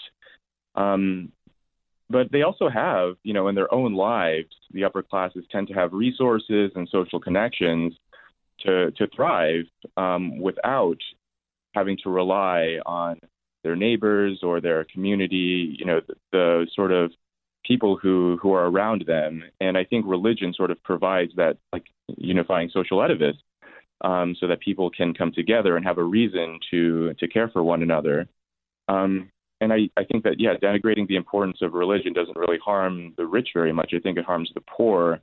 You know, lack of religion can give rise to sort of meaninglessness and feelings of despair. Well, whereas the rich, they already have those resources, they already have the access, and oftentimes they find their meaning through you know traveling the world or through unusual hobbies or or even their their work. as you point out even their profession they might have Mm-hmm. a profession but most people have a job and there's a huge difference right um, Mhm. yeah exactly most mhm. uh, I, I only have about uh, 40 seconds left can you can you just tell me where are we in this trend i mean you know fashion clothing goes out of style are we at the beginning of this middle of this where are we Yeah, so it's, interesting. I think that um, one one sign uh, that we may be shifting trends here is the popularity of this article in of itself. Um, you know, I think that a lot of the things that I point out in that article used to be known as sort of conventional wisdom. You know, like a two-parent family is good for kids. correct I'm not sure when that became, you know, sort of uh, an edgy thing to say, but a lot of people now seem to uh, resonate with it and agree with it. And I think we may be slowly turning the tides such that a lot of people are coming around back to um, these more, you know, sort of typical conventional beliefs. They don't feel the need to you know, sort of jump on the bandwagon for the for the latest, you know, bizarre luxury belief. I hope that you are right. Uh, Rob Henderson, thank you so much. I appreciate it. Thank you, Glenn. You bet. Uh, I want to talk to you a little bit about times gone by. You know, as we're talking about these things, uh, these luxury beliefs, you know, there things used to be a lot simpler. A Coke down at the drugstore cost you a nickel. You want to take your girl out for a movie? You know, how much was it? It wasn't 75 bucks to go to a movie theater. And every flat top wearing dad who ever had a house with a picket fence knew how to work his own car when it broke down, how to maintain it. Those days are long gone. There's new technology in your car, theoretically, to take you to the moon and back. So if something breaks, if you're like me, I mean, I'm not, I wasn't on Apollo 13. Uh, it took a group of people to say, okay, what do you have? Here's how we fix it. This is why you should trust CarShield. In addition to providing 24 7 roadside assistance and a rental car while yours is in the shop, CarShield makes the process of fixing your car for a covered repair extremely easy. You can even have your preferred mechanic or dealership do the work. That's a choice most people won't give to you. I want you to call 800 CAR 6000, mention the promo code Beck, or visit carshield.com and use the promo code Beck, and you're going to save 10%. If your car doesn't have a warranty, you need extended coverage. CarShield is the best. CarShield.com, promo code Beck. 800 CAR 6000, promo code Beck. 10 seconds, station ID.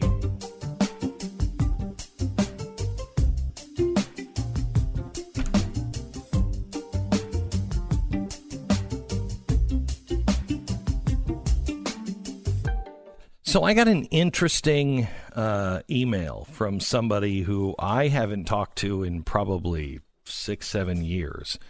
Um, he is very well known. I mean, he's in the class, I think, of uh, of a Donald Trump in a way that when you think of business people, he would be one of the names that would pop up into your head, like you know Donald Trump. I say, say, you know, famous business person Donald Trump.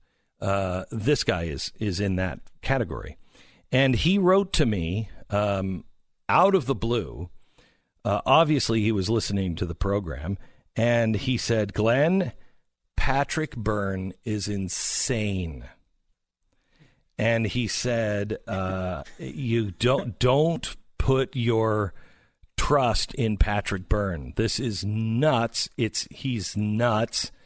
Uh, and uh, and just don't believe him. He's the Overstock CEO until recently. Right. Mm-hmm. Um, you know, Patrick is is really quirky, but so is this guy. So is Donald Trump. People who are like that. So is you know. So is Warren Buffett. He's quirky. Um, these people tend to be quirky, but I don't. I don't see this with Patrick Byrne uh, as something I've I've heard Patrick say some crazy things like, "Hey, Bitcoin's going to be the future." I know, crazy, right? When he said it was thirty dollars and now it's what eleven thousand. Yeah, that's crazy.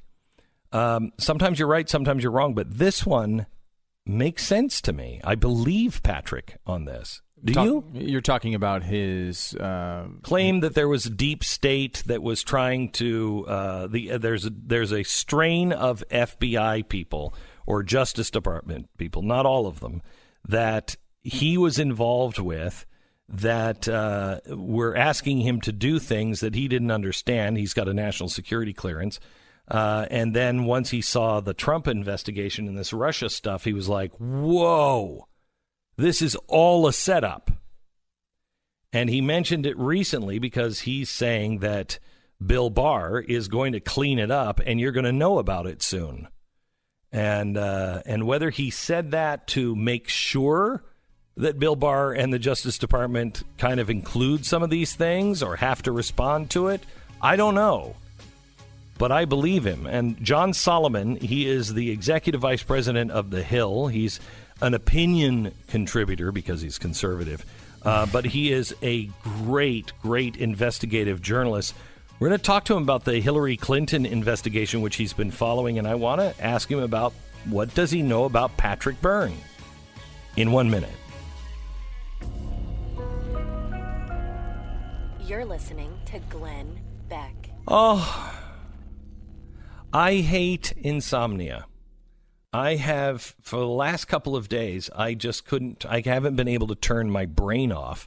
And I have been up till like two o'clock in the morning reading and researching. And uh, ah, I hate that. The only thing worse is tossing and turning and not being able to go to sleep because your pillow is hot or your bed is hot and you're sweating and you can't get comfortable. Oh my gosh, I hate that.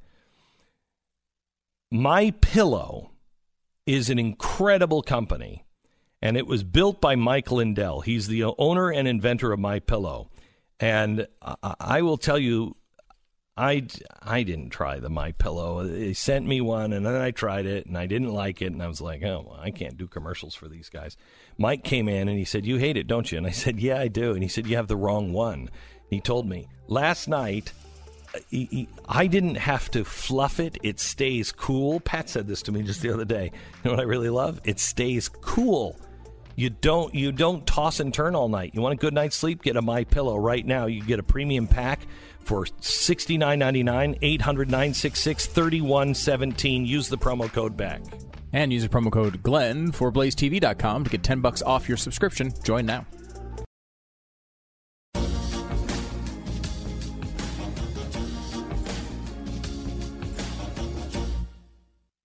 The man who previously worked at the Associated Press, the Washington Post, the Washington Times, he is an award winning investigative journalist and now the executive vice president at The Hill. His name is John Solomon.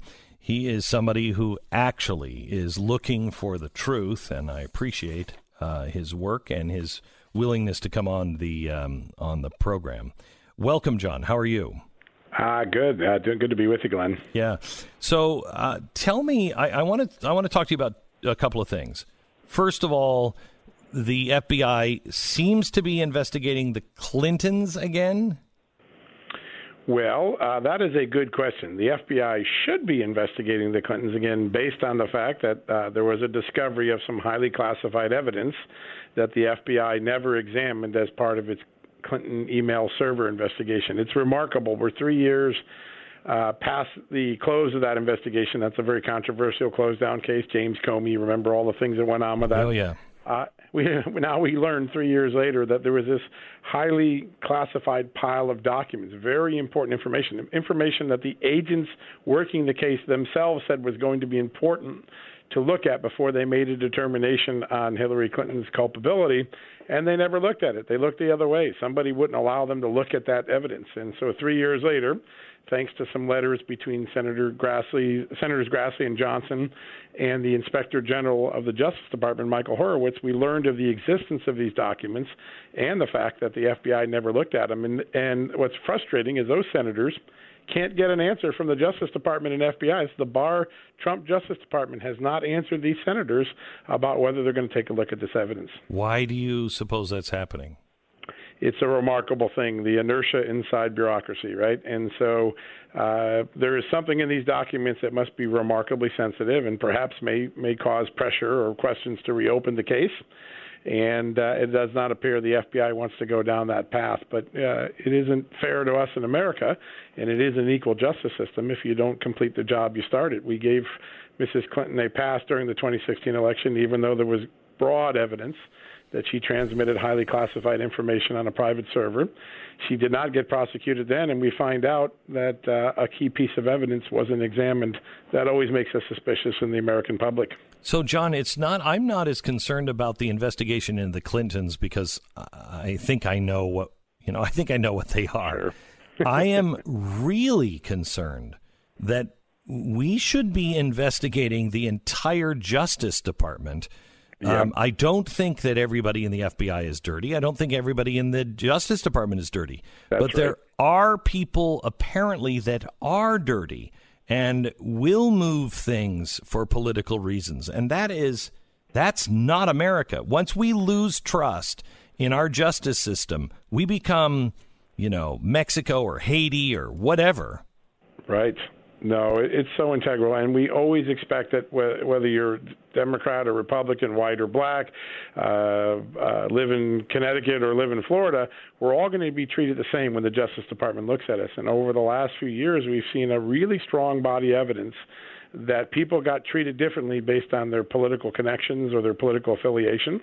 And that troubles the everyday American. I go out when I'm out and about traveling in the real world people will come up to you and say, you know, it feels like there's two justice systems, one today for the Democrats and Hillary Clinton, and the other for Republicans and everyday common man. And I think that perception is deeply troubling and and and, and really cuts at the roots of our our great democracy. And I think Bill Barr has an enormous opportunity to fix this Justice Department, put the people that are so good in it, they're 99% of them are amazing agents and investigators and lawyers, get the 1% out and get this House put back in order so that we can trust the, uh, the legal system. Do you believe Bill Barr is that guy?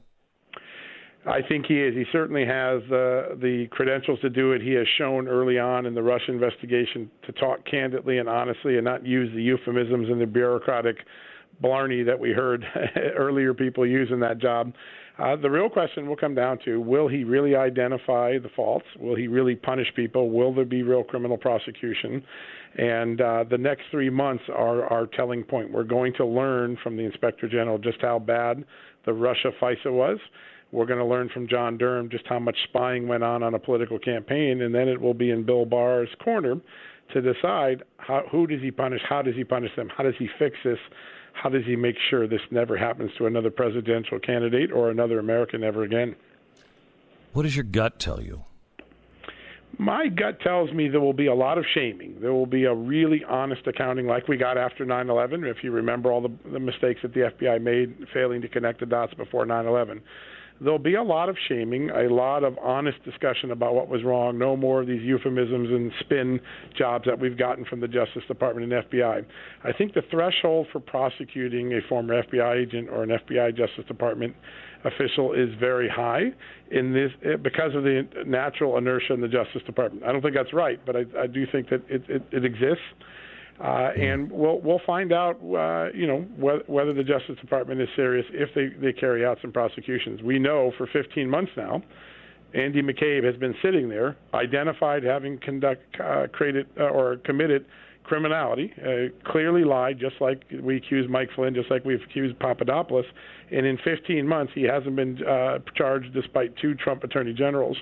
So when you look at that case, you have to wonder: Are, are they going to do it? Now the statute of limitations is coming up on that, and it's going to be judgment time pretty soon. If Andy McCabe gets indicted for lying, just like the other people in the Russia case did, then I think people will feel, feel justice is done. If he walks, the, this continuing question of two justice departments or two systems of justice is going to persist. And I don't think it's just one for the Republicans and one for the right. uh, for the Democrats. I think it is one for the privileged and then for the rest of everybody point. else. Um, That's a very good point. Um, John, uh, talk to me about the article that you wrote uh, a few days ago, the 10 declassified Russian collusion revelations that could rock Washington this fall. Yep. So uh, behind the scenes, there's been an apparatus that the president has been building. He hasn't unveiled it yet, but it's going to be a special office that's going to declassify and give us true visibility into what really went on in the Russia case from from the beginning origins all the way back to March when George Papadopoulos first met with an academic in Rome, all the way through the uh, end of the Mueller report. And okay, so hold on, hold on, hold on, hold on. Sure. Is this a real office or is this a political office? This is a real office. This okay. is going to be empowered with the power of the presidency, and uh, it's going to fulfill the, the very public statement that Donald Trump made that he was going to declassify this information. I think a lot of people thought when he gave the declassification authority to Barr that Barr was going to do this sort of public relations declassification, explain all the documents he gave that power to Barr so that he could do his investigation. If the CIA, FBI didn't want to give up something, he had the power to go get it, declassify it, and look at it, or share it with prosecutors and FBI agents mm-hmm. working on the case. But for the public, the president has always had a, a, different idea in mind somebody that could tell a story, explain it all in layman's terms, help us understand what happened so it never happens again. That office is being set up, and I would begin to, I believe that in mid September forward, we're going to see the documents be declassified that we've been waiting for for more than two years. I picked my 10 favorite that I know from all the investigators I've talked to are the most transformational. And uh, and they they range from statements that George Papadopoulos and Carter Page made to FBI informants or on tape, uh, where they were clearly expressing their innocence, and that was not provided to the FISA court to uh, you know really basic information like what, what was in the FISA and what was excluded in the FISA. We still don't know what was in all those redacted pages. There's a significant amount of very important information that will, will really uh, rankle Washington in the fall when these documents uh, get get public. I'll give you one fun one because it just teases the the imagination.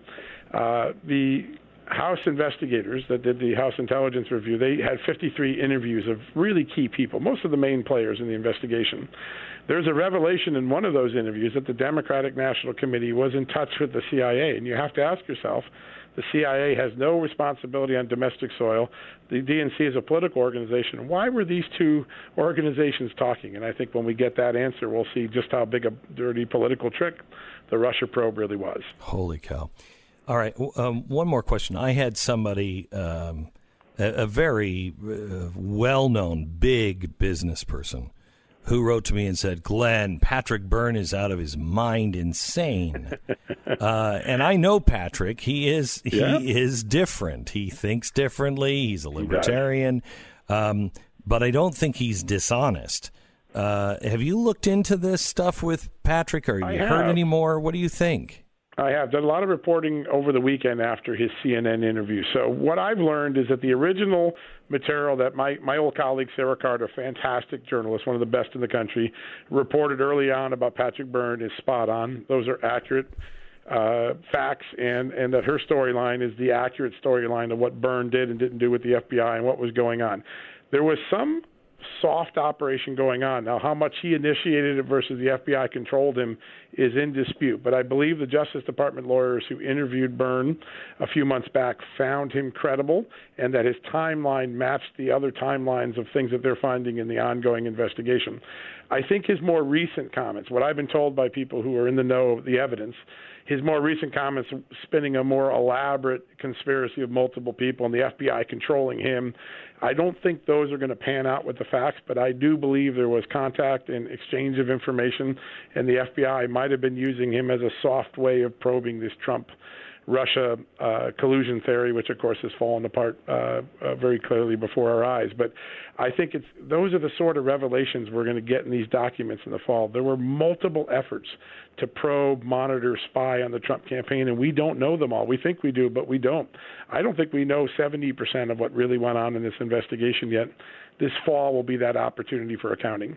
Boy, oh boy! I mean, if there's real, if if people are actually looking for the truth, and it is half of what I think it might be. Uh, we have a we have a a government or a justice department that is really out of control. Not all of them, just some. There's a strain in there that is really out of control.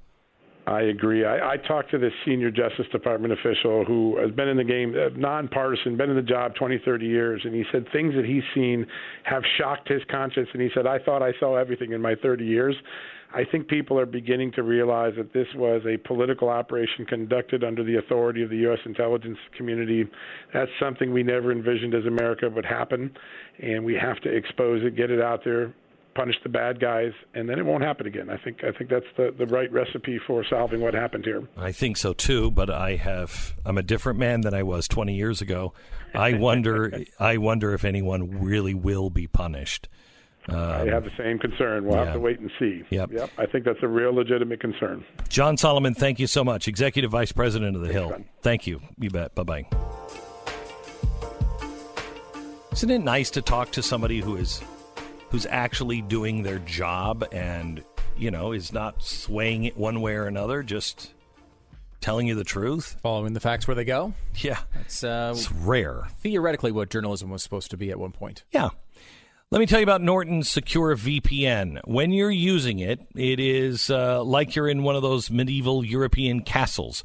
You know, with the moat and the drawbridge and everything else. The idea of the moat and the draw uh, and the drawbridge is that there's only one way to get in or out of the castle, and it's heavily guarded. uh, and nobody nefarious. You can make all kinds of plans, but you're not getting in. That's what Norton VPN is to cyber criminals. When you are online, you are protected against any kind of invaders that want to come into your castle. You know the name Norton. You know that it's the premier name in internet security. Well, Norton Secure VPN or virtual private network will secure your Wi Fi connections and keep the prying eyes, the bad guys, away from your uh, information. It also stops, you know, and I increasingly every day, I think the bad guys are at Facebook and, and Google and, and a lot of these organizations. They are just taking your information, they're spying on you, uh, and, you know, that leads to manipulation eventually. This will stop that. Norton Secure VPN. You can browse privately. Secure your connections today. Just go to norton.com slash VPN. Norton.com slash VPN. Protection starts at 333 a month for the first year with annual enrollment. It's norton.com slash VPN. Terms do apply. You're listening to Glenn Beck.